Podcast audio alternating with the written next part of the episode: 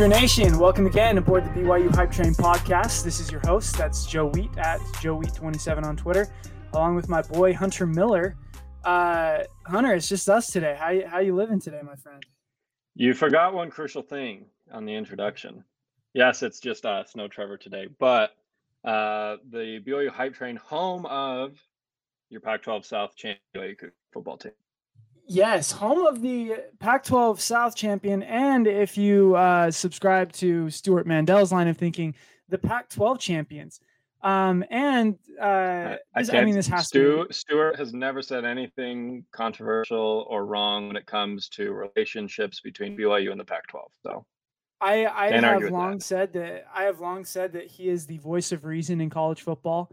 Um, and I, I, think he proved it again, as well as uh, uh, who was it? Andy Staples was was doing the Lord's work on uh, on Saturday night, just roasting Utah fans left and right uh, for being a little too sensitive about the uh, the, the Pac-12 champion jokes.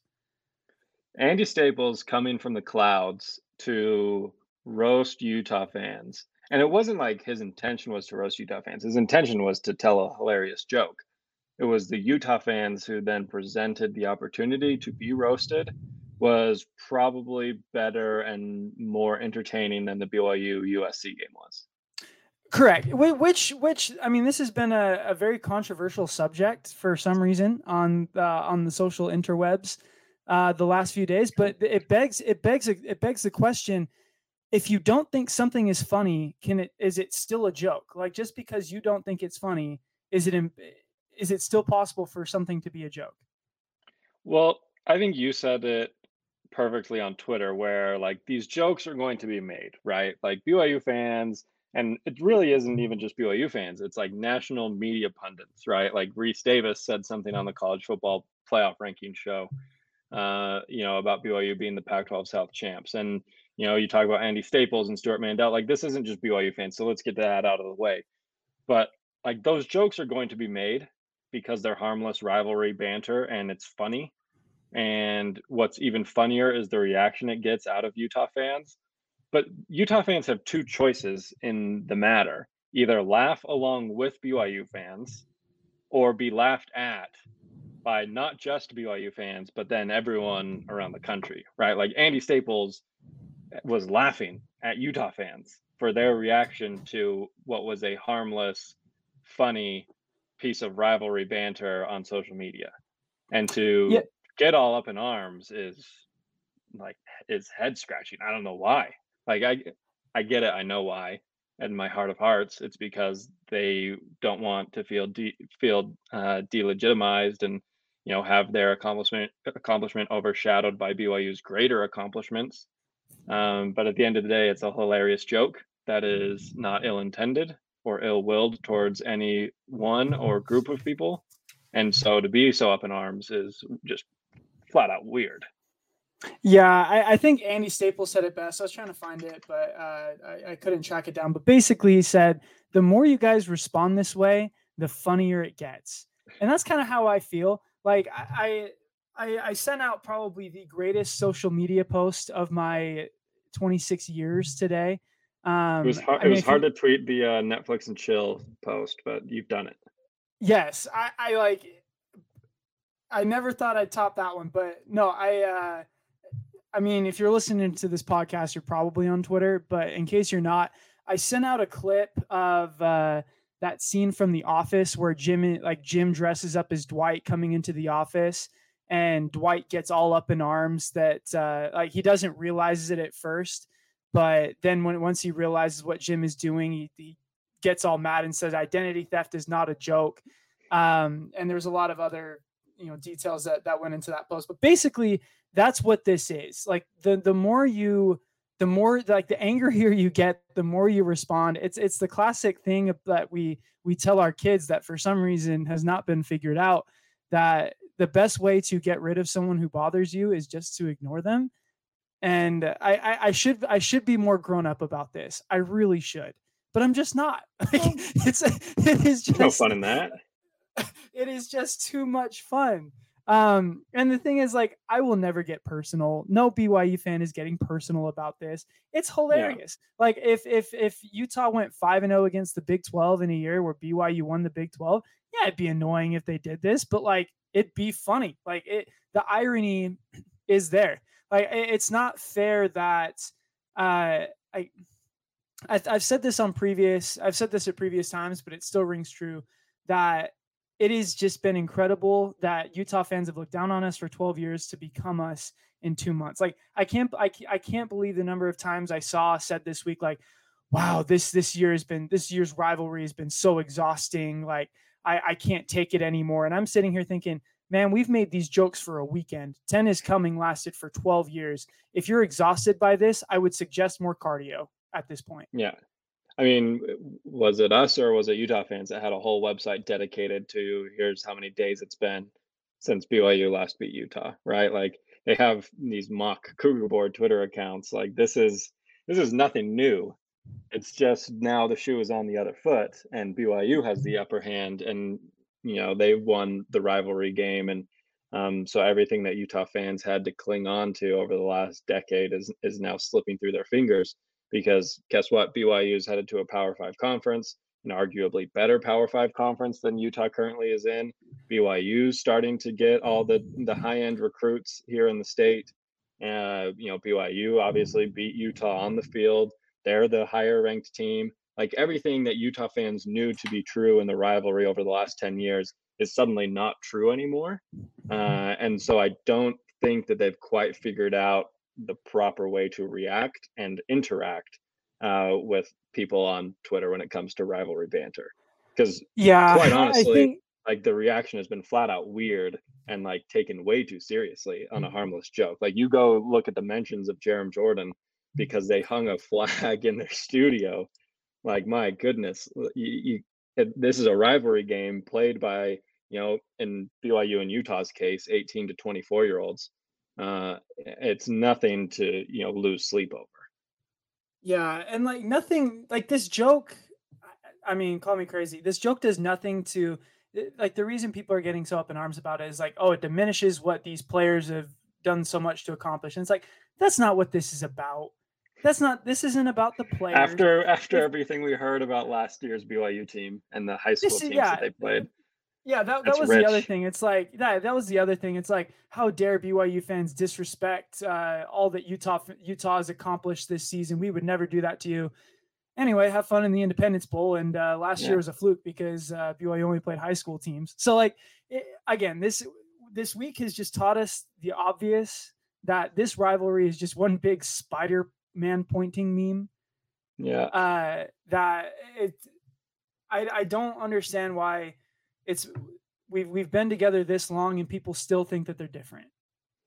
Well, I think we I mean we've touched on this in the past. It's weird because, you know, this rivalry is so different than every other rivalry really in the country, right? Like there's obviously in-state rivalries. You have Alabama, Auburn, you have Georgia, Georgia Tech, you have Oklahoma, Oklahoma State, but no like community is so intertwined and the two fan bases so intertwined like BYU and Utah fans are. And a large part of that is due to you know both institutions and just the population of the state of Utah being mm-hmm. predominantly LDS and you know the people going to church on Sundays and you know mm-hmm. elders quorum presidents you know working with first counselors where one's a BYU fan and one's a Utah fan like it's just such a different dynamic opposed to every other rivalry in the country mm. that it's weird and just wrong and you know not accurate to think that the two fan bases are really that different from each other yeah, because we're at the end of the day we're the same. Like we behave the same, we view our teams in the same light, right? Like of course we think, oh well, if things were different, if one play had gone any different, or if we played today, the rivalry game would go different. Like this is the same stuff that we've been saying to each other for the last, you know, three, four, five decades, regardless of who won that year. So right to, again, to think that the fan bases are really that different from each other is just wrong because we are the same. Yeah, for sure. Uh, again and again, this goes this goes to BYU fans as well. Like, don't be dumb, don't be weird. Like this this rivalry has the potential to be one of the funnest in the country because we are so similar. like we know how to Yeah. trash talk because we're the same, but like let's not pretend like yeah, but like Hunter said, we're we're not Make- that different. So Here's the key to a fun rivalry Twitter experience. Make funny memes. My th- three rules. Make funny memes. Number 2, learn how to take a joke. And 3, don't use hyperbole. Like if you just do those three things, like you'll have a fun rivalry experience. Because no one's going to get mean, no one's going to, you know, get defensive or or you know, attack one another. Like if we if we just stick to those three rules, I think I think we will all um, learn that Twitter can actually be a pretty fun place. correct. And uh yeah, especially that no hyperbole part. Like hyperbole has no place in in civil discourse. So uh our second question of the day is BYU the greatest athletic department of all time? Well, I can't see how you could argue against it. I mean, from top to bottom. Oh my gosh. Okay. What I, I so, so I, I want to get that to, Dave McCann tweeted out. I think it's that BYU is one of only three programs to be ranked in football, men's basketball, and women's basketball. And they joined Yeah. Michigan and Baylor. And the only program to have and the only school to have two in the top 12 for football and men's basketball. Um but not only that like no loss november. I i i was trying to i i have no way of figuring out this stat but like do you think that has ever happened before? Like ever in college sports that an entire athletic department just forgot how to lose for an entire month? Probably not a month like November where there's multiple teams playing, right? Like any depart any university can go undefeated in the month of July when it's like one, you know, two, three teams maybe, you know, if you talk about track and field or whatever it is. Like maybe in like those summer months where nothing's really being played or you know, you talk about, you know, I don't know, April, right, with with baseball and cross country or I don't know when really all, all those other sports, you know, their true season are, especially the running sports. But um, I don't know if like a month like November, where you had, you know, women's soccer, men's basketball, women's basketball, football, um, women's volleyball, all playing at the same time, that any athletic department could would go undefeated for an entire month in every in that many sports. Yeah, it, uh, I, I'm I'm trying to figure out like which one I think is most impressive, like uh, like which win was the best over the weekend. I know I think I think it was Ben Criddle put out a poll and the the results were like I think it was 50% of BYU fans said the USC win was most impressive. Like that's disrespectful to the women's soccer team who's in the final four right now. Uh, I was actually my answer would probably be the women's basketball team. that I mean that's that's true and too. Their, and their one point win hitting free throws, you know, in the final. Shaylee, Gonz- I think it was Shaylee hitting free throws in the final seconds uh, to upset West Virginia. Yeah, I like I need to I realize now that I need to repent and become a season ticket holder to women's basketball. Like there's there's so many BYU sports, but like this women's basketball team is really good. Uh the top six scorers are back this year from last year. Um, obviously two ranked wins last week. You're 21st in the country. Like this this women's basketball team is no joke. Um, and really they're they were like two possessions away from beating Arizona, who went on to the Final Four last year. Yeah. Um, so this women's basketball team is is poised, I think, to to make a run come March, especially. Yeah, I mean, it, we could see, you know, very very well two BYU basketball teams with the ability to make deep March Madness runs at the end of the year, right? I mean, the BYU women's basketball is, you know, they upset West Virginia without their head coach, right? Like Lee Cummard had to fill in for Jeff Judkins, who I think tested positive for COVID. Uh, so shout out to Juddy. Uh, hope he gets better. But uh, you know, they're doing this and getting these big wins without their head coach. And then you talk about BYU basketball, right? Like that Oregon win probably doesn't seem as impressive as it did at the time, just because of what Oregon's gone on to do. But you know, you go on the road, essentially go on the road, beat Oregon in basketball, go on the road, um, and beat Utah in basketball. I don't know what the fan, if that was truly a road game with what the fan splits were looking like in Salt Lake. You were there, Joe, so you can probably speak to it. I don't know if it was 50-50 or what it was, but um, you know, two two road wins over Pac-12 teams, right? You, I think the West Coast Conference is going to be really, really good this year. Santa Clara looks really good. Obviously, Gonzaga lost to Duke, but they've got the projected number one overall pick in the NBA draft. Uh, so I think I think these are two very very good BYU basketball teams, men's and women's. Who you know in March we'll see. Um, it'd be pretty cool if we can be talking about possibly two basketball programs in the Sweet 16. Yeah, um, and I mean there'll be there'll be plenty of time to get to basketball, but like I, I mean also also to give a shout out to the men's basketball team. Um, that was a tough environment to play in, and and I know that we we trash talk on Utah basketball all the time. Utah's got a Utah's got a good basketball team this year. It was, and I, I think the difference in that game, if we can talk about it for a second, like the difference in that game was obviously rebounding, but Mark Pope is a genius. Like BYU was having such a difficult time early on in the game, um, scoring down low. Like Fouss Traore is normally just automatic from down there, but Utah was forcing him into difficult shots. Like their length was, was clearly a problem for BYU. Um, and somehow like Mark Pope went into halftime down two, made the adjustment. Um, and ended like BYU ended up outscoring Utah in the paint by like 20 points, which is insane. Uh, for, yeah. for how big and how long Utah is and how BYU trotted out. I think their tallest player was Gavin Baxter at six nine on the floor, and to to out rebound a team like Utah, um, and to really just dominate inside the paint when you're shooting that poorly from three, and still come away winning by ten on in a hostile environment against an undefeated team. Like again, this basketball team. I, I had my reservations about them early on, but I'm really excited uh, for what they can do because they're not uh, according to KenPom, they're not they're favored in every single game until Gonzaga in January. So we we could be talking about an undefeated one loss team going into uh, WCC play, and they're already in the top twelve. So like th- this this basketball team could be really special.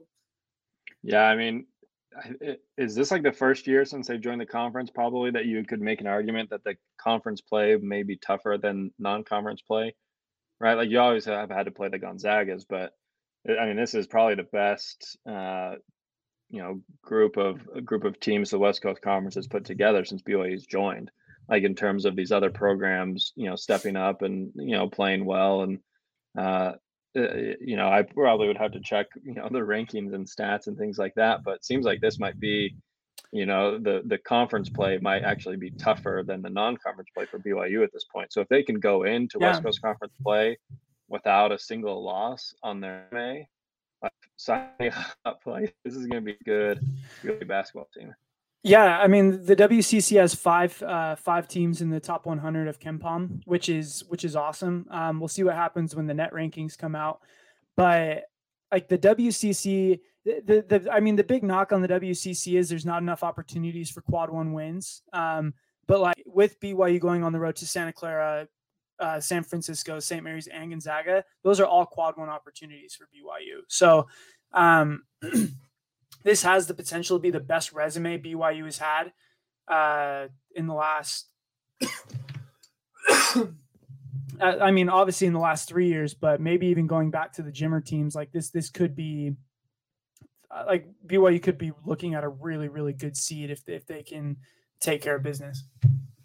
Yeah, I mean it's and it's it, it's an exciting time, obviously for BYU fans, and I don't think anyone's blind to that fact with everything that's been going on over the last month. Obviously, no loss November, and BYU football sitting here. It, you know, the playoff rankings came out by the time you're listening to this. The playoff rankings came out last night. Uh, BYU coming in at number 12, moving up a spot. So, I, I mean, I can't like this is probably the best time uh, just to be a BYU sports fan uh, in quite some time. Obviously, there's been special years and things like that, but um, you know, when you look at it as a whole and take a step back and look at the entirety of the BYU athletic department and the programs and where each, each team is headed, uh, you know, this is a pretty special time. BYU certainly is an everything school. Absolutely, and it's oh my gosh, so much fun. Um, but it is still football season after all. We we we started the show talking about the the Pac-12 South champs, um, which means we should probably talk about the uh, Pac-12 South championship game. Um, yep. It was a weird one. Uh, I, I don't, I don't really know what. Enjoy it. I'm gonna be honest. yeah, and like I mean, definitely an ugly game. I mean, I was with, with, all the sports going on Saturday. I was absolutely prepared to have uh, an, an emotional attack uh, at some point because the women's soccer game, basketball game, and and football game were all going on kind of at the same time. Um, yeah. But I'm going to be honest, that fourth quarter that had me really nervous. Um, but I want to get your thoughts. What what did what yeah what did what did you think about the like what yeah what's what's your takeaways from the game on Saturday? Well, I didn't like it. Like I get it. Like you're on the road. It's USC. Like you kind of you know the helmet and the uniforms and the stadium really you know make you think that this team is better than they actually are this year. I mean, this was a USC team that was coming off an absolute, you know, beating at the hands of their crosstown rival and who who hung north of 60 points on them. And I, I wasn't disappointed so much in the BYU defense. Like I think for the most part, you know, they did kind of probably what was to be expected, right? Like I wish they would have brought more pressure, especially considering the fact that Jackson Dart's a true freshman, right? Like I, I wish I could have seen uh, him be a little more rattled and not have all the time in the world back there in the pocket most times. But uh, I, I, think my disappointment lies mainly on the BYU offense and the fact that they mm. weren't able to generate uh, more offense and more points. And obviously, there was a couple of mistakes and uh, probably poor decisions on the part of Jaren Hall that uh, you could argue cost BYU points. But uh, I mean, this is a USC team that was giving up, you know, historic numbers uh, at in home games, right? I think like Utah was it a game sets record in terms of you know points allowed or something like that, and you know only to just be outdone by UCLA, who who like I said scored you know more than sixty points on them. And, and I get that this was a USC team who was fighting for bowl eligibility, and it was senior night, so that you know these players really wanted to wanted to go out on a high note. Uh, but I just thought the BYU offense was capable of more than what they showed against UCLA because this is not a or against USC because this is not a good USC defense. Yeah, I mean, eh, like we, we said before the we said before the game, like this USC defense was uh was Virginia levels of bad. Um, yeah, and like in yards and they play, were like, they were one of the worst, and yeah, yeah, and eh, this the, the game felt like every other game BYU's had so far where they looked poised to break it open and they just couldn't do it. Like we're, I mean, we're, we'll get to that probably a little later, but like we were talking about BYU going to a New Year's Six game and, and things like that, and style points and and all those things. Like there, there's a very, I mean, there absolutely is a world where a ten and two BYU team could make a, a New Year's Six game, but the reason if they don't, the reason is because they had opportunities to to blow these games open and they just couldn't get it done. And this was another one of those where at the end of the first half you're driving down into USC territory and then uh then Jaren Hall throws a really bad pick that turns into yeah. to really a 10 point swing. Um and then to, to come out of the half firing and and um and he obviously throws that big touchdown pass like at that point it could have been 28 to 10 and I think USC just kind of folds after that. Yeah. Um and so again, it's it's in every game this year something has happened, whether it be on the offense or defensive side, that has kept BYU from uh, running away against these teams that they should be running away from, and that includes really good Arizona State, Utah, Washington State, USC teams. Uh, USC is obviously not that great, but like, uh, yeah, it, it just coming away from it, I kind of left with a bad taste in my mouth but at the same time, like I'm gonna level with you guys. The fact that BYU beat USC in the Coliseum with six walk-ons on defense starting, I I don't know. I have a hard time being disappointed in that. Like as as as well, dirty as you felt after the game, like when you really sat down and thought about it, I mean, this just on paper, even a four and six USC team should be beating the team that BYU trotted out there. Because I mean, you're missing Gunnar Romney, uh, Neil Pau'u on offense, Campbell Barrington, and Harris LaChance on the offensive line, and then literally every defender that you have is is a walk on. Like I, to be honest, I was really impressed with the mettle of this BYU team to to go out and get a win under those circumstances. Yeah, I mean, and let's not pretend like USC wasn't riddled with injuries as well, because I think you know they mentioned on the broadcast, you know, something like 30 guys or something have missed time due to injury at some point this season for the Trojans. But that's why I don't think I necessarily would say I was disappointed in the defense. but it really was the offense because it was that I, I felt much like the Arizona game to me, where it was you're waiting for a big play, you're waiting for a big play, you're waiting for you know a home run um, play to really put it out of reach and, and, and uh, you know show show no mercy to Arizona or in this case USC, and it just never happens. And then you know midway through the fourth quarter, you look up the scoreboard and think, how is it this close? Like this game should not be this close right now You've just been waiting for two and a half quarters, three and a half quarters for this big play and for the offense to really kick it into that next gear and take over. And it just doesn't happen. And I think it's the same thing that happened in the Georgia Southern game. Um, I think the USF game, it was more on the defense, right? Like the offense was cruising, and then it was the defense that just couldn't get off the field and allowed that game to be a lot closer than it needed to be.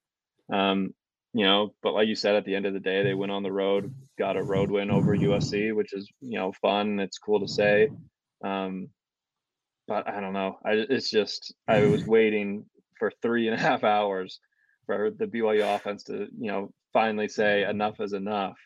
We're gonna go out here and hang fifty because that was my score, fifty to twenty, um, which wasn't close as it turns out. But you know that's how I expected this game to go, and it seemed like it could have trended in that direction multiple times throughout the night. Right? You mentioned the end of the first half was the big one because uh, BYU had a chance to go up by three scores and instead went into half up by eight uh, because an interception led turns into a field goal. But uh, you know, win is a win is a win, no matter how pretty or how ugly it is. Uh, you guys talked about on our last podcast last week that I, that you were saying Georgia Southern was the kind of game that you know a couple of years ago in 2019 BYU loses. I think this is more like a game where in 2019 BYU loses, right? Like played better, should have dominated, um, playing not a very good opponent, and just never really could take that next step. Uh, and you ultimately end up coming short just because you were waiting for that big play that never happened. Yeah, and, and I mean, again, this is the hype train podcast. Like, I, I don't want to feel like we're just raining on BYU's parade because at the end of the day, like, how awesome is it that we're disappointed in a win over US frequency? Like, it, we should be acting like BYU beat Matt Leinart and Reggie Bush, really. like that's so, our job. But so, yeah, I mean, as far as I like, can't name another player other than Jackson Dart on USC, and that's like the reality of it. Like that's where this USC program is right now. Yeah, uh, but but at the end, of, but again, like to play devil's advocate here, BYU's second and third string guys are walk-ons, and USC's second and string third guys are still four-star kids. So yeah. I, I and so I don't know. It's I've just kind of come to terms with this is what BYU is this year. Like I, I know it, it took me 12, 12 games to figure that out, but like this team is kind of the anti Nebraska, is what I've decided. Where Nebraska went one and eight in conference play, in every single one of those games was by one, like seven of those games were by one possession, and they're playing teams like Ohio State, Michigan, Michigan State. It was, like, the stat you're referring to is game where by one possession, all nine games were nine points or less.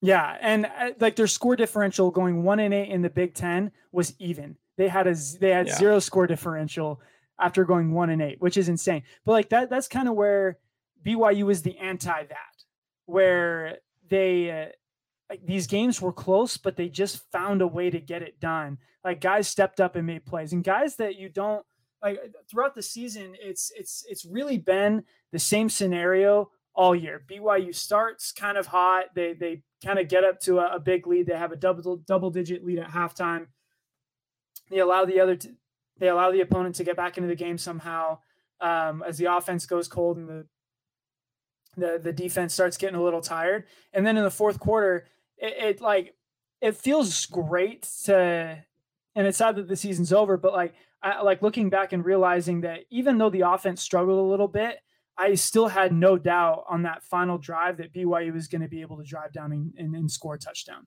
Um, yeah. And and and I think a lot of that goes back to the trench play. We have not talked enough about how awesome this BYU offensive line has been. Like we we talked about it a lot last year, um, but th- this BYU offensive line according to PFF, is a top five offensive line in the country.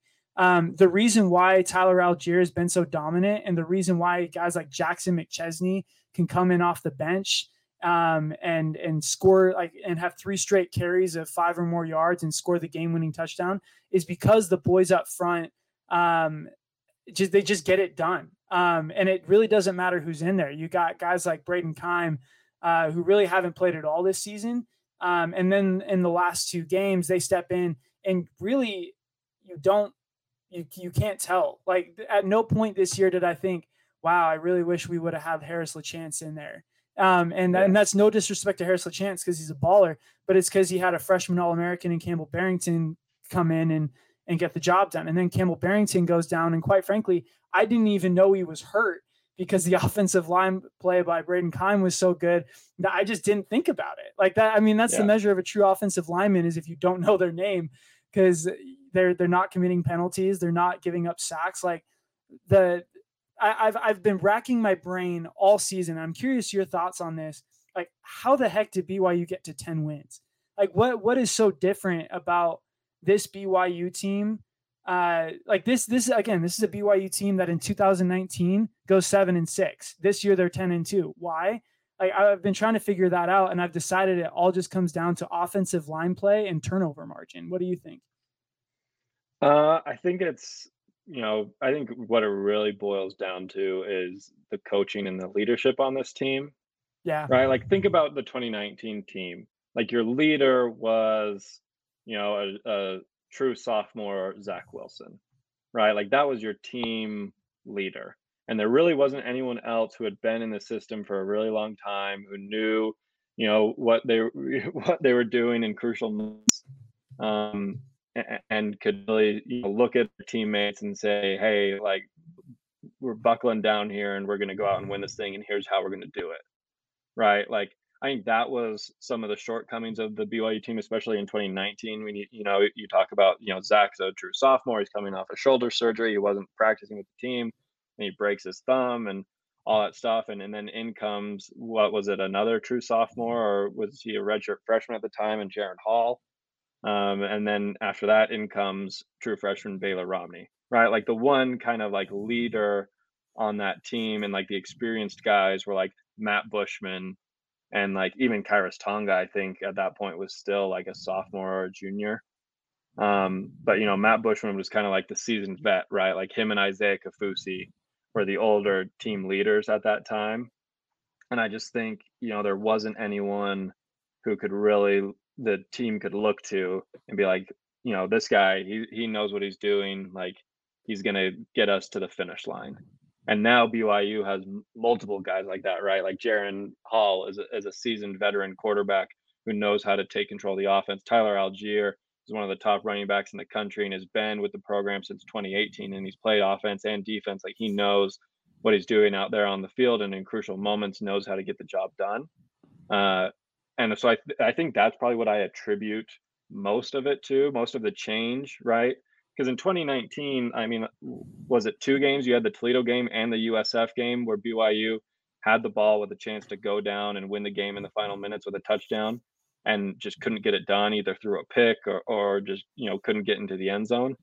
And I, in situations like that, like you have to have some sort of veteran leadership to lean on and BYU now has that, and we saw that against USC when they were down three, uh, going down the field with just a couple minutes remaining, needing a touchdown, and they got it.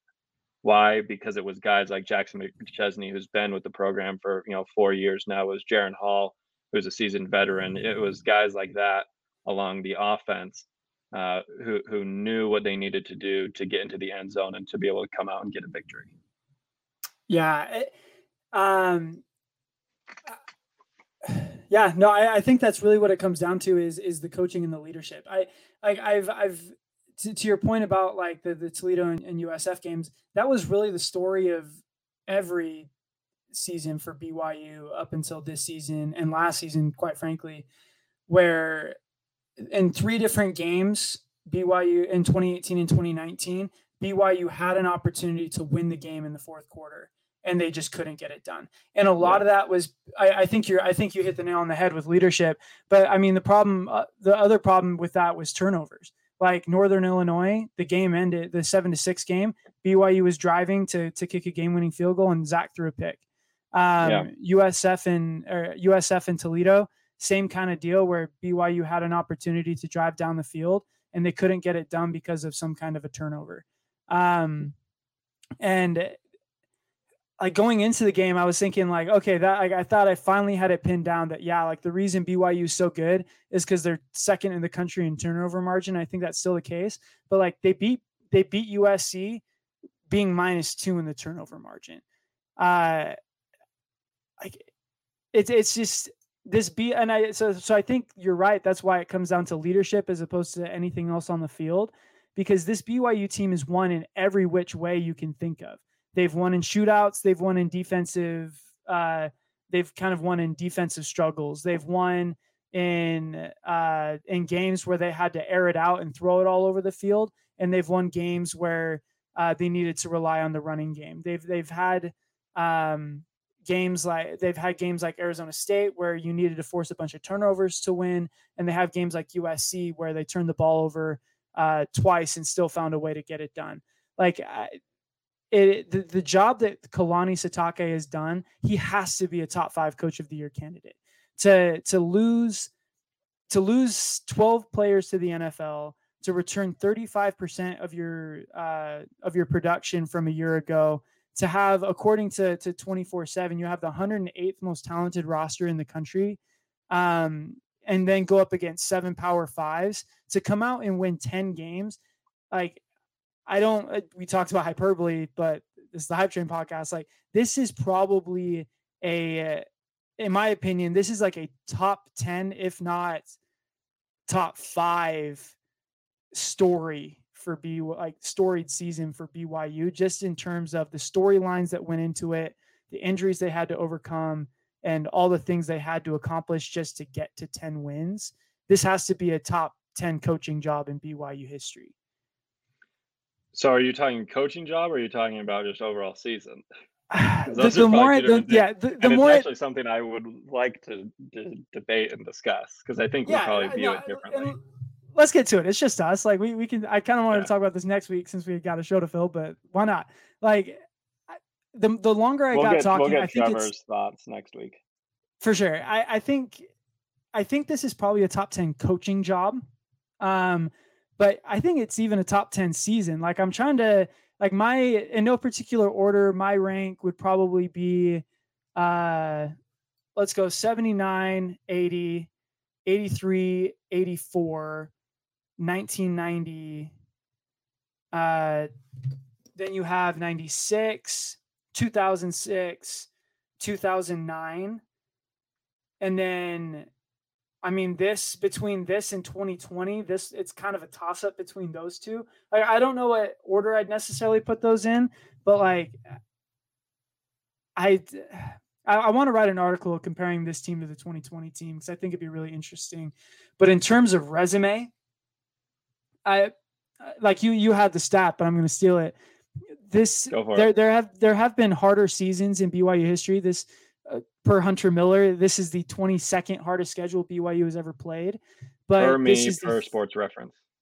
Right, th- but this is the third hardest uh, schedule that ended up in 10 wins. So, like, just in terms of resume, it's a top three resume in BYU history. But like eh, yeah, just just the the dominance over the Power Five and the Pac-12 like really hits home with me in terms of how I'm going to remember this season going forward. So I think we're actually closer than I think I thought that we were before going into this, and we've texted, you know, in group chats about this throughout the last few days. Um, but I mean, it was posed on Twitter. I forget who posed the question, about you know where this BYU season ranks all time, and like I saw people saying top three or like top no. five. And no. while I appreciate the excitement and the you know just the passion um, and everything that surrounded this season, it's nowhere near the top three. Like let's uh, let's you know i'm going to try to avoid being a prisoner of the moment as best i can and i don't think i'm being a prisoner of the moment at all because i probably have this team ranked lower than most would but this is not a top three BYU team in history. like it was a fun season, right? And I think the you know the feeling of going and beating all the Pac-12 teams, while fun, um, this is you know if you look at the Pac-12, it's kind of a dumpster fire outside of Utah and Oregon for the most part. Uh, and even Utah was a bit of a dumpster fire to begin the season, which is when BYU beat them. Um, and Utah and Oregon's kind of been a dumpster fire as of late, right? And that's due to a lot of injuries, and they're a young team, and I get all that. But um, while everything they accomplished this year is fun, this is not, you know, a top three. It's not a definitely not a top five, and I would argue not even a top ten BYU team. Uh, BYU, I want to say BYU season because I don't want to compare talent levels, um, but just overall I, season and what happened and the storylines and things like that. In, in, terms of talent, I think this might be a top. I don't know. Call me crazy. This could this be a top a, five talent team. They're just young. maybe. I think. I think if we're talking just in terms of talent in a vacuum, it's probably top ten. Maybe kind of closer to five than they are ten. Um, but we're you know, and, and it's just it's too hard to just compare talent, right? Like you got to compare those other intangibles and everything else that went into the season. Um, if you're talking about just greatest seasons. So here's my list. So I'll tell you right now, I have the 2021 BYU team at 12th all time. And here are the team 11 teams ahead of them in no particular order with some reasoning as to why. So I have 1984, obviously national championship. I don't think anyone's going to argue that. I have 1996. I have 1996, which, if you want to talk about talent wise, was possibly probably the best BYU team ever in terms of talent. 96 uh, is probably in, my number two. Yeah, you have most wins in a single season, and with 14, you beat Kansas State in the Cotton Bowl, right? Like that was a, a legendary BYU team. Uh, shout out to them, 25 year anniversary. I have the 1983 season. Steve Young was a Heisman finalist. Um, you demolished Utah 55 to 7. Uh, you only had one loss, and then you had that crazy last minute uh, win over Missouri in the Holiday Bowl with Steve Young catching a touchdown. Uh, I have 1979, which is the first ever double digit win season uh, for BYU. It was the first time they've ever been ranked in the top 10 in BYU history. They were undefeated in the regular season, and they fell one point short in the bowl game, I think, to Indiana um, so yeah. they're one point short of being undefeated, which is you know obviously crazy to have to be that good um, and have you know all those firsts in the same year. To first season to go undefeated in the regular season, first time uh, to reach double digits, first time to be in the top ten, like a lot of firsts for BYU in '79. So that obviously you know you and I weren't around, but that was probably a pretty special season for BYU fans who were able to see that firsthand. Uh, I have 1980, first ever bowl game win, obviously with the Miracle Bowl, and BYU offense led the nation in passing, scoring, total offense that year. So if you want to talk about a dynamic, high-power offense, 1980, led by Jim McMahon, uh, and that spectacular comeback against a very good SMU team. Uh, I have them up there as well. I have 1981, which doesn't sound like you know. I don't think I think it's one of the more unheralded BYU teams of all time. Uh, Jim McMahon missed two games that year, and despite that, uh, was an All American, won the Davy O'Brien and the Sammy Baugh awards, and was third in Heisman voting. So, you know, if you want to point to Tyler Allgeier and, and everything he accomplished this year as to why this season's been so special, you got to put 81 up there uh, because of what Jim McMahon was able to do. You also beat Washington State in the bowl game. I have 2006 ushered in that new era, era of BYU football. Had obviously the Beck to Harline moment beat Oregon in the Vegas Bowl, uh, 11 wins. 2006 was obviously a pretty special year and personally my favorite BYU team of all time. I have the 2020 season up there as well, just because of everything that went into it, right? It was the COVID season. Um, you were putting games together on two days' notice and flying across the country. You came one yard short of being undefeated for only the second time in BYU history. If you if you get that one extra yard versus Coastal Carolina, uh, obviously, Zach Wilson goes number two in the draft as well. Uh, I have 2001 highest scoring offense, I believe, in BYU history, 12 game winning streak, uh, and Luke Staley won the Doak Walker Award. Obviously, I know that season kind of unraveled there at the end, um, but you know, to win your first to start off the season 12 and 0, obviously had to be pretty special and everything that they had going on there in Gary Crowton's first year. I also have 1990 Uh, you beat number one Miami. Ty Detmer wins the Heisman, and it was the highest strength of schedule of any double digit win season in BYU history. So you talked about this year being the third highest. 1990 was actually the highest on uh, the toughest schedule of any BYU team that won 10 games or more. And then I have 2009 uh, as well ahead of this BYU team. You beat Oklahoma, who was ranked third at the time, Sam Bradford, who was, you know, they were considered a national title contender at the time. You go into the Cowboy Stadium, Jerry World, beat Oklahoma. You also had that overtime win and Andrew George uh, victory over Utah, and then you dismantled a 16th ranked Oregon State in the Vegas Bowl. And 2009 uh, was the return of the royal uniforms. So uh, have to give that some points there for for that two, 2009 squad as well. So those are the 11 teams um, that I have higher than this 2021 team, and kind of why I have them higher. Okay, so to to not to push back, but like in terms no, of just regular want. season, you you you listed off a lot of bowl games in that in that scenario, but just in terms of 10 win seasons, like or just in terms of regular seasons, does that move BYU up on their list? Like say say they go to the guaranteed rate bowl and they blow out like a Penn State, would that move them up your list? Um probably not.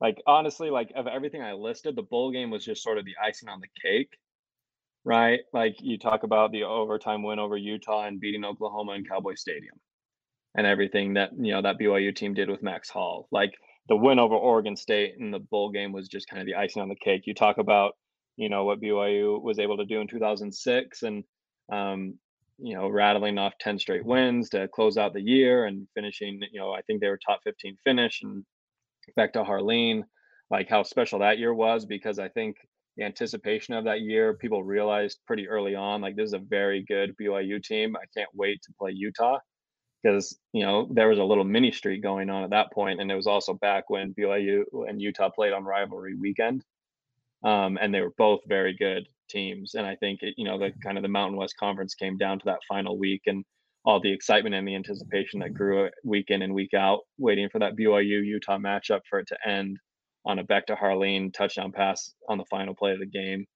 Um, and then really everything other than that, I mean, you're beating number one Miami, you're winning Heisman's, you're winning Sammy Baugh Awards, you're winning Doak Walker Awards, you're going undefeated in the regular season, you're winning national championships. Like I think in all these cases, the bowl game was just that final, you know, that icing on the cake or the cherry on top uh, for all these seasons. So I don't think if I'm not counting bowl games, like the only one where it's like a bowl game was like probably not like that great was 1981. But again, at that same time, Jim McMahon was an All American. He won the Davy O'Brien and the Sammy Baugh Award. He was a third place in the Heisman finish. Like if any BYU player ever again finishes top three for Heisman voting, like that's going to be a huge storyline for BYU fans.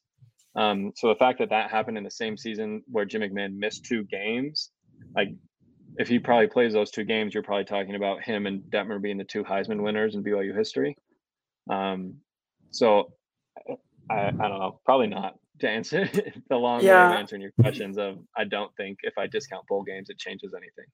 Yeah, I th- I think it's a little unfair to to compare like this team to the teams from the 80s because that was just a different era of college football. Like yeah. in that era, the, there wasn't like there were power conferences, but the bias wasn't so strong that a team outside of power conference couldn't win anything. Yeah. Like in in no world, like if if Zach Wilson played in 1980, he would have won the Davy O'Brien Award.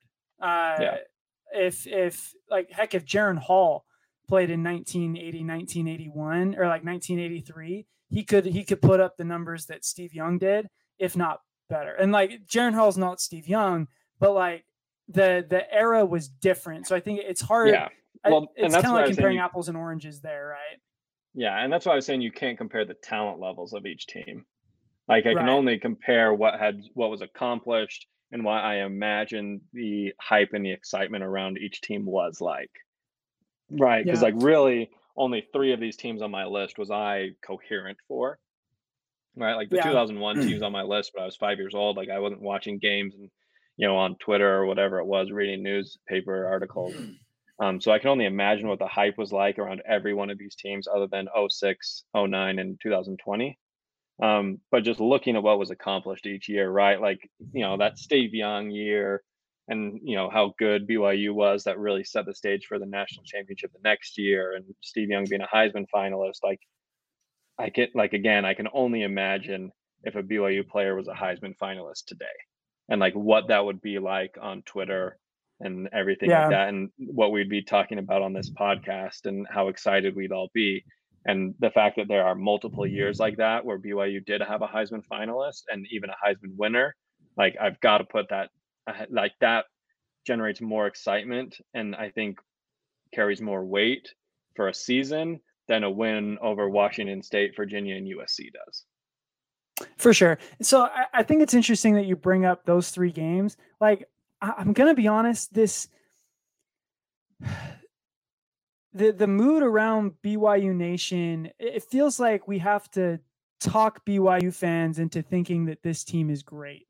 Um, and and I think the reason why, kind of, because like this. I mean, this everyone was team, saying this is a top three BYU team. I, not, not I mean, I not everyone was not, not. I didn't really see much of that. I, but I think that's just like fans trying to read. There's a like, lot.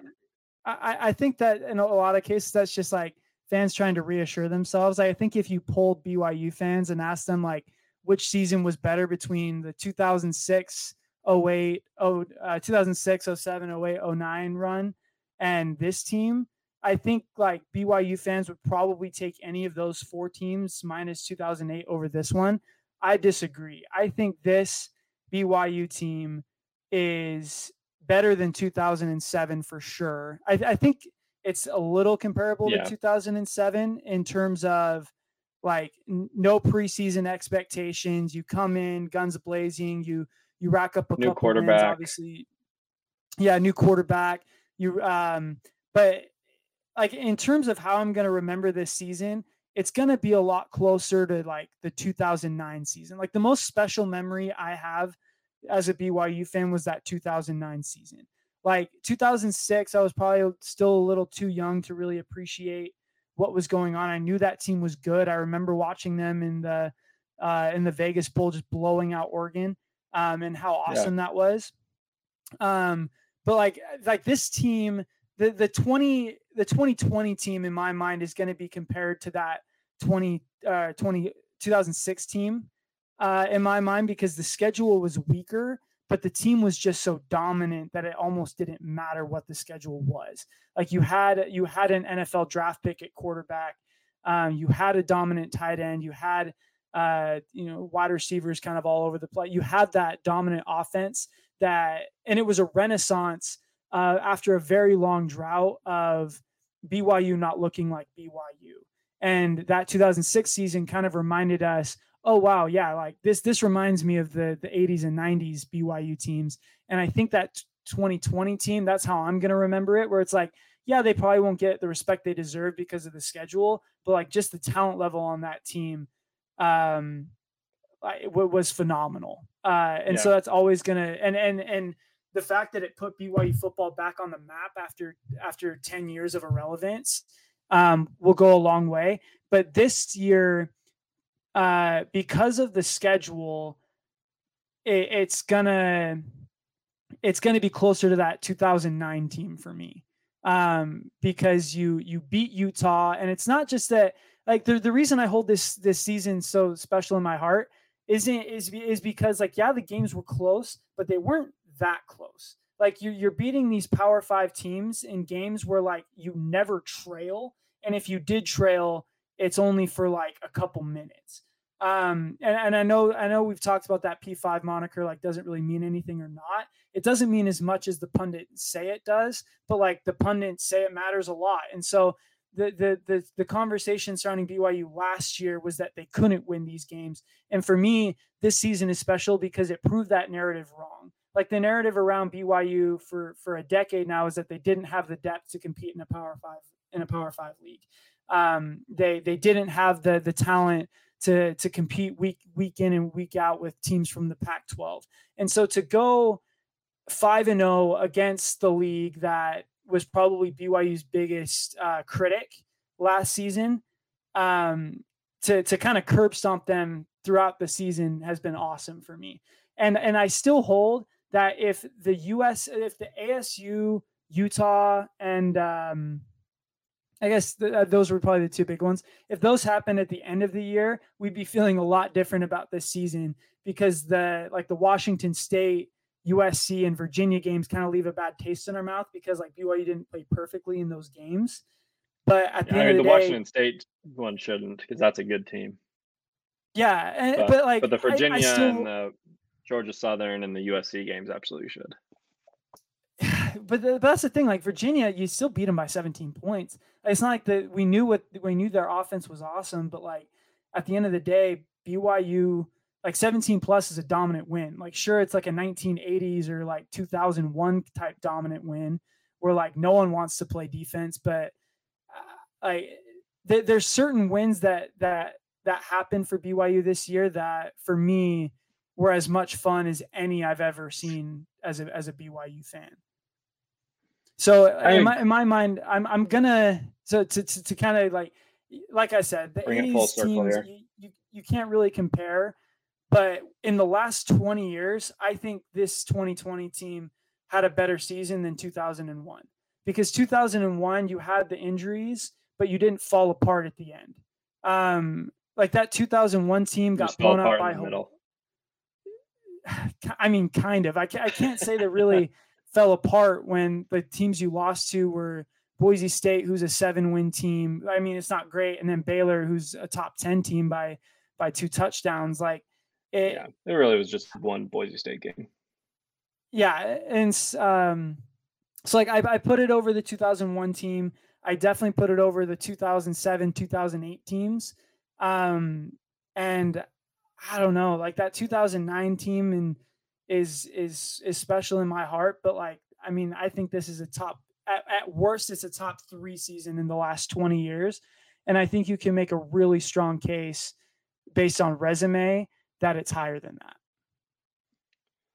So I would have it fourth in the t- last 20 since 2000.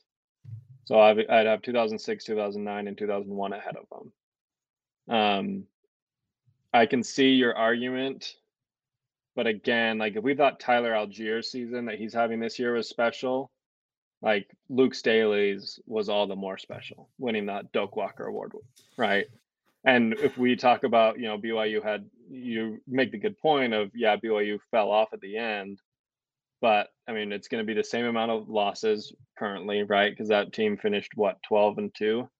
Um, Mhm. BYU sitting at ten and two, so you know if BYU can win their bowl game wherever they end up going, like that, they're having the same amount of losses, and just how prolific that offense was, right? Like you talk about Brandon Doman, you talk about Luke Staley, you had Reno Mahe, um, you had all these guys that you know their names right now escape my mind, but like that team was loaded, and they were putting hanging points on everybody. Like they were scoring seventy points versus FBS teams. They were you know pretty much like fifty points week in and week out, and like Twitter didn't exist at the time, and we weren't old enough at the time to be fully grasp what was going on. But like imagine if a BYU team walked out there with a Doak Walker Award winning running back and was hanging 50 on everybody.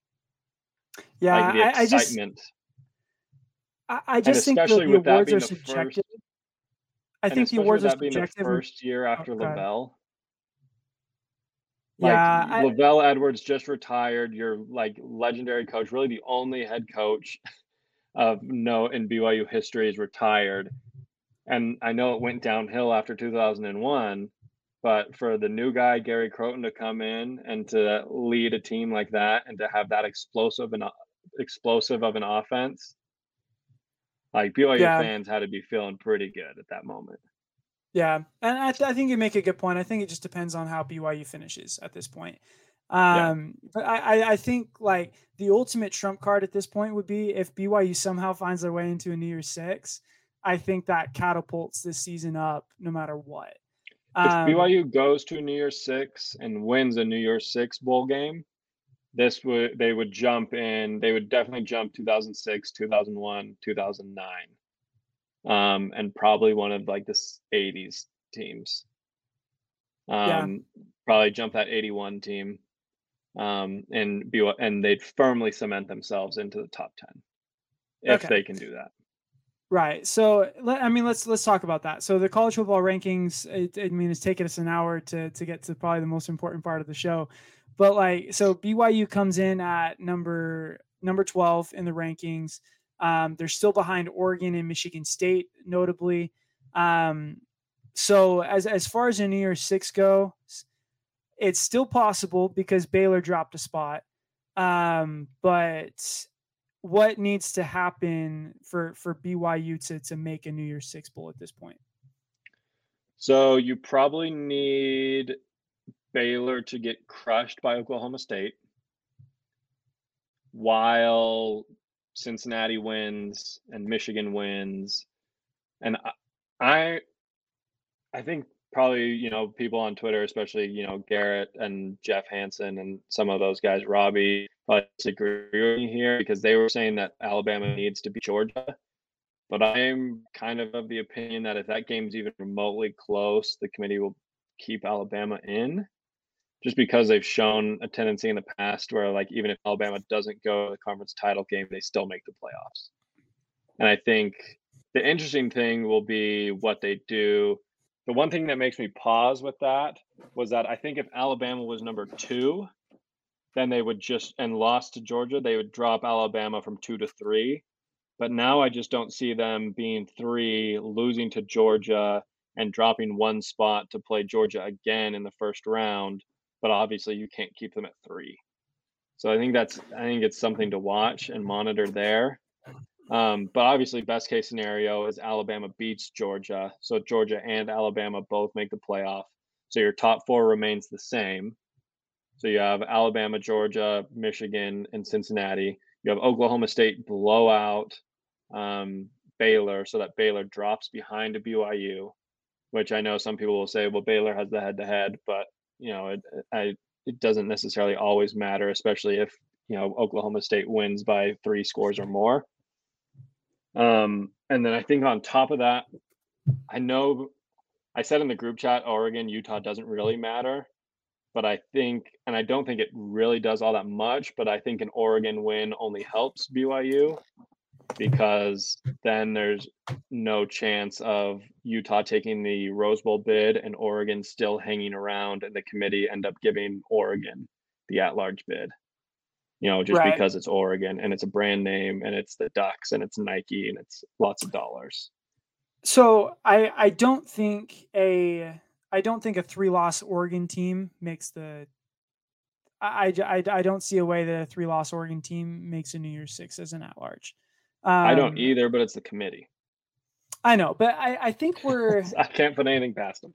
Like I'm gonna be honest, and this is gonna sound crazy. Like the last couple weeks, these these these rankings haven't been bad. Like they're, um, the the even even like ranking Michigan over Michigan State, the like it was dumb at the time, but like the committee was proven right. Um, that this Michigan yeah. team is is better than that Michigan State team despite the head to head. Um, yeah. So at the end of the day, like I, I was worried that they would jump Utah over BYU, and Utah is still five spots below them. Um, yeah, I don't have any worries about that happening. So, like, I think we were we were worried about certain things happening that the committee proved us wrong on. Um, I still think like Oregon should be below BYU just based on sheer resume. Um, but yeah, there's nothing that there's the one win over Ohio State. And but I mean, realistically, Ole Miss is going to get in. Their season's over. Yeah. They're ten and two. Um, they needed to lock. lose last weekend, and they didn't. So they're they're a lock. Um, you have Notre Dame. Their season's over. They're 11 and one. They're a lock to make a New Year's Six game. Yeah, if they don't make um the playoffs, then they're a lock for at large. Right. So, I mean, no, it, it would help BYU if Notre Dame made the playoff. If Notre Dame and Cincinnati made the playoff, that would actually probably be pretty helpful for BYU. Yeah, it just like there'd have to be some way. Like Georgia would have to dismantle Alabama, and uh, and like Oklahoma State would have to win like six to three against Baylor. right? Like Yeah, for Notre Dame to I- jump in. But then even if that happens, then Baylor would probably still take an at-large spot. So you're it's a wash essentially. Yeah, I, I think You- I think the committee kind in- of Go ahead. the, the the committee played their hand with what they're going to do with Oklahoma State and Notre Dame. There's no way at this point that Oklahoma State can win and jump Notre Dame, especially because Notre Dame doesn't have a single ranked win this season. Um, You mean Notre Dame can't jump Oklahoma State, Yeah, sorry, sorry, sorry. Notre Dame can't jump Oklahoma State because Notre especially Dame since doesn't. one team still plays. Yeah, and so like you, can't. There's no way you can put a Notre Dame team in over an Oklahoma State team that wins, especially when an Oklahoma State team has two top ten wins and a top fifteen win in Oklahoma. Like the resume is too good for Oklahoma State. Um, so they'll make especially now that Notre Dame's going to be coaching without Brian Kelly. Right? And yeah, especially that. Like they're not going to have a coachless team jump a conference champion Oklahoma State team to the playoffs. No, so Notre Dame's out of the question. Ohio State's going to the Rose Mm. Bowl. Uh, we already know that much. Um, the, the, I mean, the, the question I asked you before the, the show even started is, does BYU deserve a New Year's Six? And I think I think that's a that's an interesting question. I think in terms of, and and for me, there's two schools of thought on this. Do they deserve an at-large bid? I don't know. Do they deserve a New Year's Six bid? I think so. And the committee agrees because they have them ranked 12th. Um, they, they have them as one of the 12 best teams in the country. And in my opinion, the 12 best teams in the country should be playing in the New Year's Six games. But unfortunately, there's conference tie-ins that uh, that don't allow for that. So you're going to have an undeserving Pitt team who's probably going to make the the Orange Bowl, uh, who's ranked behind BYU. There's a there's a good chance that Utah is going to make the Rose Bowl despite losing to BYU and being ranked seven spots back. And that's just the world we live in in college Yeah. football. Um, but like Yeah. looking at the resumes of teams in front of BYU, I don't like as far as the teams that that BYU is competing with for an at-large bid. I really don't see the resume argument for BYU. I can try and make it, but BYU has a similar resume to all of them. But all of Well, so how many at-large except maybe spots are there? a better win. What's that? Do we know? Do we know for certainty how many at-large spots there are?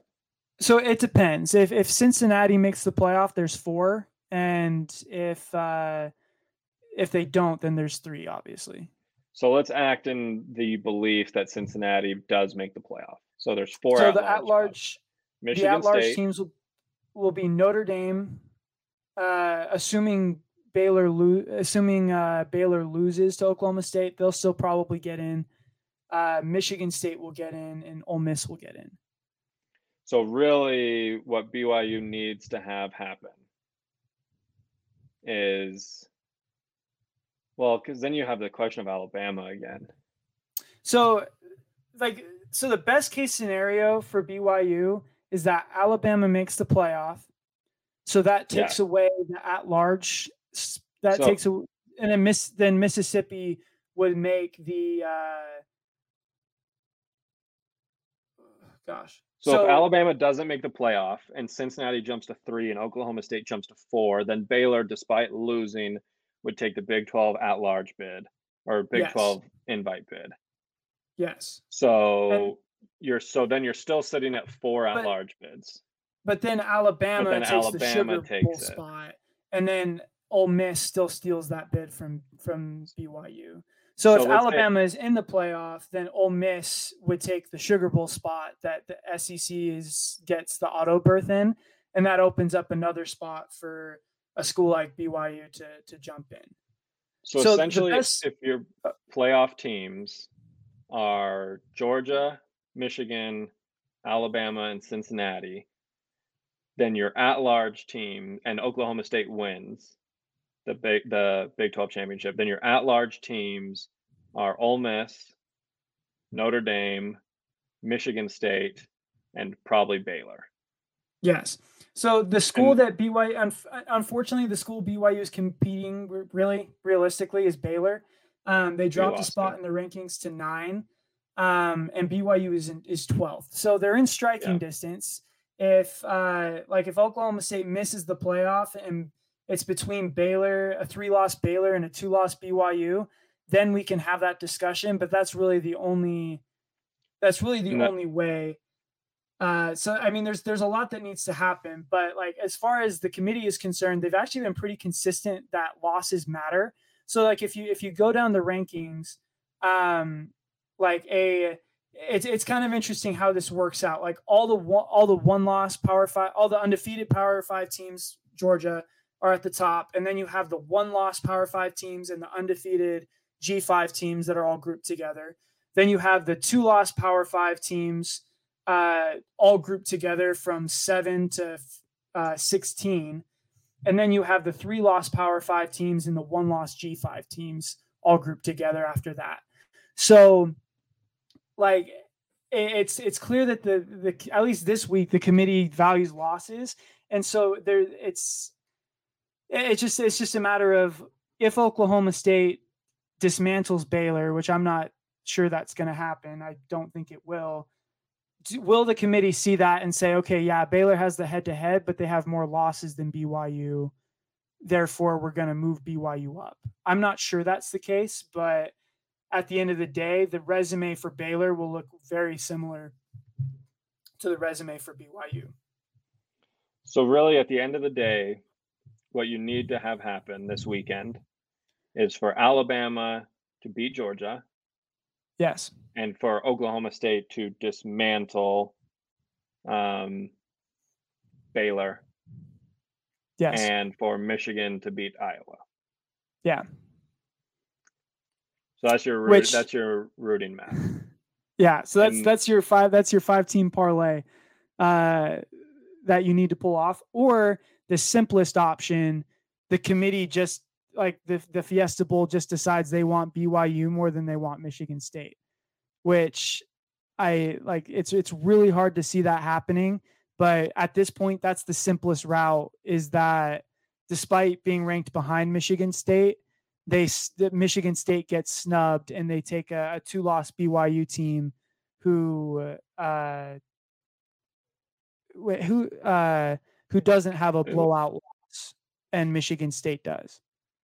Yeah. I mean, again, Michigan State had 50 hung on them in the first half against Ohio State, and you lost to Purdue, unranked Purdue. So, really, the resumes of BYU and Michigan State aren't all that different, except I think BYU probably has better wins than Michigan, or no, because Michigan State has the Michigan win. Yeah. So, you both I have mean- probably one really good win, right? BYU's got the win against Utah, Michigan State's got the win over Michigan although Michigan's a much better win.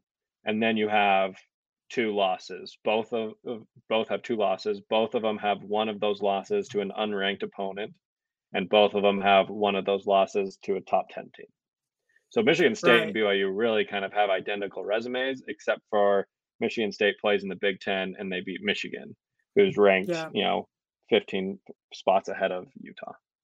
Yeah. So I mean, at the end of the day, it looks like BYU is going to be the first team out, which Yeah. sucks. unless unless those things happen unless alabama wins and michigan wins and oklahoma state blows the doors off baylor then Yeah, that I mean, we- gives you your best shot we need 1984 levels of chaos or 2007 levels of chaos. I, I don't. I, it's it's it's a lot. Um, but it's plausible. but uh, yeah, I mean, at the end of that day, Like, all those three things could happen.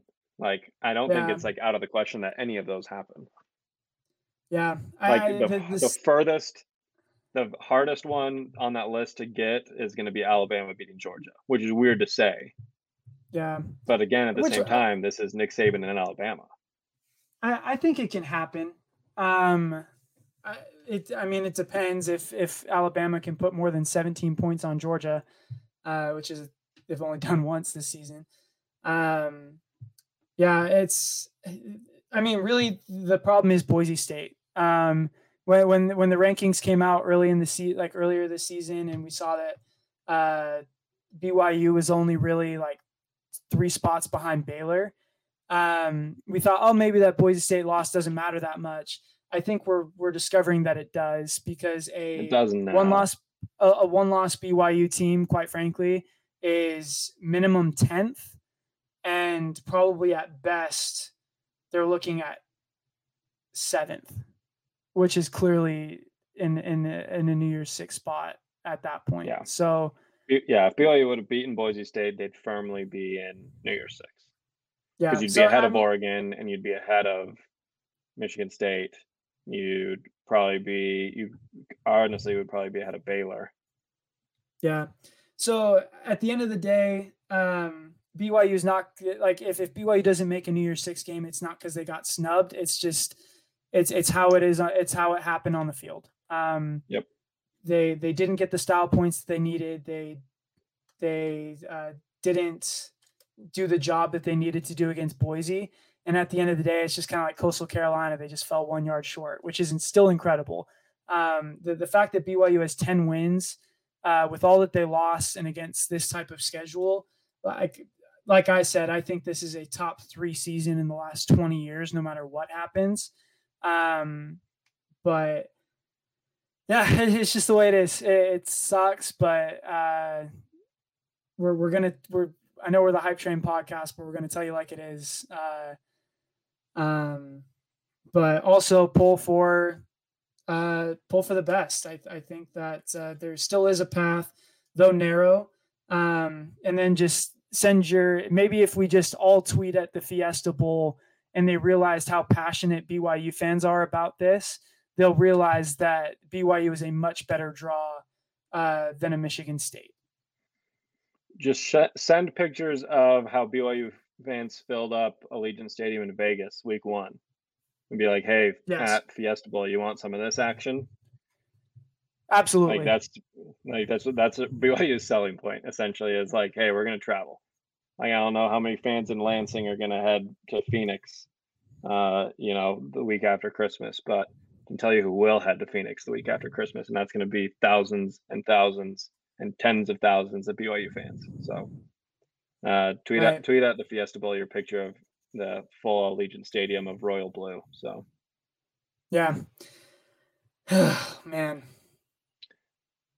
But it is what it is. What Like I, I mean, I still maintain that BYU that fans kind of put too much stock in meaningless bowl games.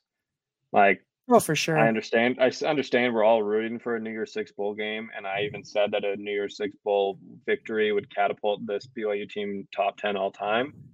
Uh, but at the end of the day, like just because BYU ends up going to the Independence Bowl and plays, you know, some middling G5 opponent, like that doesn't take away the, the fact that BYU went undefeated against the Pac-12, ended the streak against Utah, had an awesome uh, victory over Arizona State with Tyler Allgeier punching the ball out. Like it doesn't take away from the fact that BYU uh, played at Raider Stadium uh, in front of a, like I said, in front of a packed house of BYU fans. Like there were some awesome, fun moments this year. They went up to, to um, Pullman and got a victory over Washington State. You go down to the Coliseum, you get a victory over USC. Like there's a lot to be excited about this season. And I really don't want to see BYU fans on Twitter being like, oh, like it wasn't, didn't end up being that great because, you know, BYU ended up going to Shreveport, Louisiana and not Phoenix. Like I get we all would like to go to Phoenix, but again, this was four months of awesome football and a ton of fun. And just because BYU doesn't go to the bowl game that you want them to go to shouldn't take away from that fact. For sure. No, abs- absolutely not. And at the end of the day, I still don't think they're going to the Independence Bowl. I think uh, with, with the way that the bowl contracts are going to slip out, like we talked about all those different New Year's Six scenarios, like even if BYU doesn't get a New Year's Six spot, like if Michigan State goes to a New Year's Six um, and Ohio State and Michigan all go to New Year's Sixes as well, that opens up an extra bowl slot in the in the guaranteed rate bowl. Same with same deal with the Big 12. So I like there's there's rumors and inklings that that's going to be the case. Um, BYU may not end up in Phoenix, but I'm pretty sure they're going to end up in Tucson against uh, against an, another Power Five opponent. Which rather go to Shreveport. oh, we might have to dig- we might have to uh, agree to disagree there. I can actually go. my girlfriend will let me go to the game if it's in Tucson. Um, You want a boys' trip to Louisiana? Stop by New Orleans. Go to a Taysom Hill Saints game. uh, okay, maybe you're talking me into it. But no Ah, matter what, See, no no no matter what happens like hunter said this it doesn't take away don't don't give in to the utah fans who are saying that uh, that the bowl destination does anything to take away from what BYU has accomplished this season. Like it, like Hunter said, it's been ridiculously fun. Um, we've had plays that like the the the Tyler Allgeier punch out, the the Holker fumble Ruski this week. Like there there were certain iconic moments from this season that BYU fans are going to be talking about for for decades to come. And at the end of the day, that's what this is really all about: is is is having fun, making memories, and supporting uh, the BYU athletes who who make all this possible. Um, and so shout out shout out to the boys. Like they they deserve a New Year's Six because of all they've had to overcome the last two years. Um, and if if anything, Gary Barta uh, deserves like the, the Fiesta Bowl needs to pick BYU over Michigan State to atone for the sins of the committee in 2020. I, I think we we can You all owe us agree on one. Yeah. Back the boys in blue, cougar blue, royal blue. Yeah, go Cougs. Um, but with that, uh, it's it's been fun, man. Uh, it's it's been it's been fun chatting with you. Um, this is this is uh, I'm, I'm excited. To. I, I think I think next week is probably a show I, I've been most looking forward to all season because we actually know where this is gonna where this is gonna play out for BYU and and the speculation is done at that point. Yeah. Should be a ton of fun. I mean, I'm excited. At this time next week, we'll be chatting with Trevor again, and um, we'll know where BYU is going to play in a bowl game, and we'll either be really angry or really excited. I can't wait. Um, you know, those are always the best podcasts when we're either going to be angry or excited. Uh, we'll also, at some point, probably after the bowl game, do our end of season awards, which I think will be a ton of fun. Uh, we got some cool awards to hand out. Um, so yeah, nothing but uh, blue skies ahead for the Hype Train podcast, despite the BYU football regular season being over. Yeah, and and quite frankly, if we've learned anything from the last month, BYU is never going to lose again in anything. So, uh, Look, if It- BYU basketball wants to mess around and uh, go undefeated, that'd be real. That'd be cool beans. that'd be a shame, wouldn't it? If women's soccer wants to go on and win the national championship, I'd be really upset about that. Women's volleyball, shout out. Oh, we're giving shout outs. Gotta give a shout out to my girl Kenzie, uh, West Coast Conference Player of the Year, women's volleyball. Shout Let's out. freaking go! What Yeah. a time to be a BYU sports fan. I, I texted her. I was like, "Congrats!" And I was like, "Next up, national championship." She sent me back the uh, purple devil emoji. So I think uh, that women's volleyball team is dialed in. They're ready to go. It's looking good. But uh, but with Yep. that, thank you guys so much for joining us here on the BYU Hype Train podcast. Uh, please remember to to give us a rating and review. We we love hearing from you and uh, any suggestions that you have to make the show better.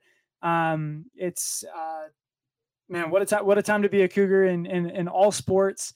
Um, a lot of a lot of exciting things and a, a lot of interesting uh, football to watch as well as basketball in the weeks ahead. Um, but uh, until all that shakes out and we know where BYU's headed uh, come December, we'll we'll talk to you guys in a couple of days. Go Ducks.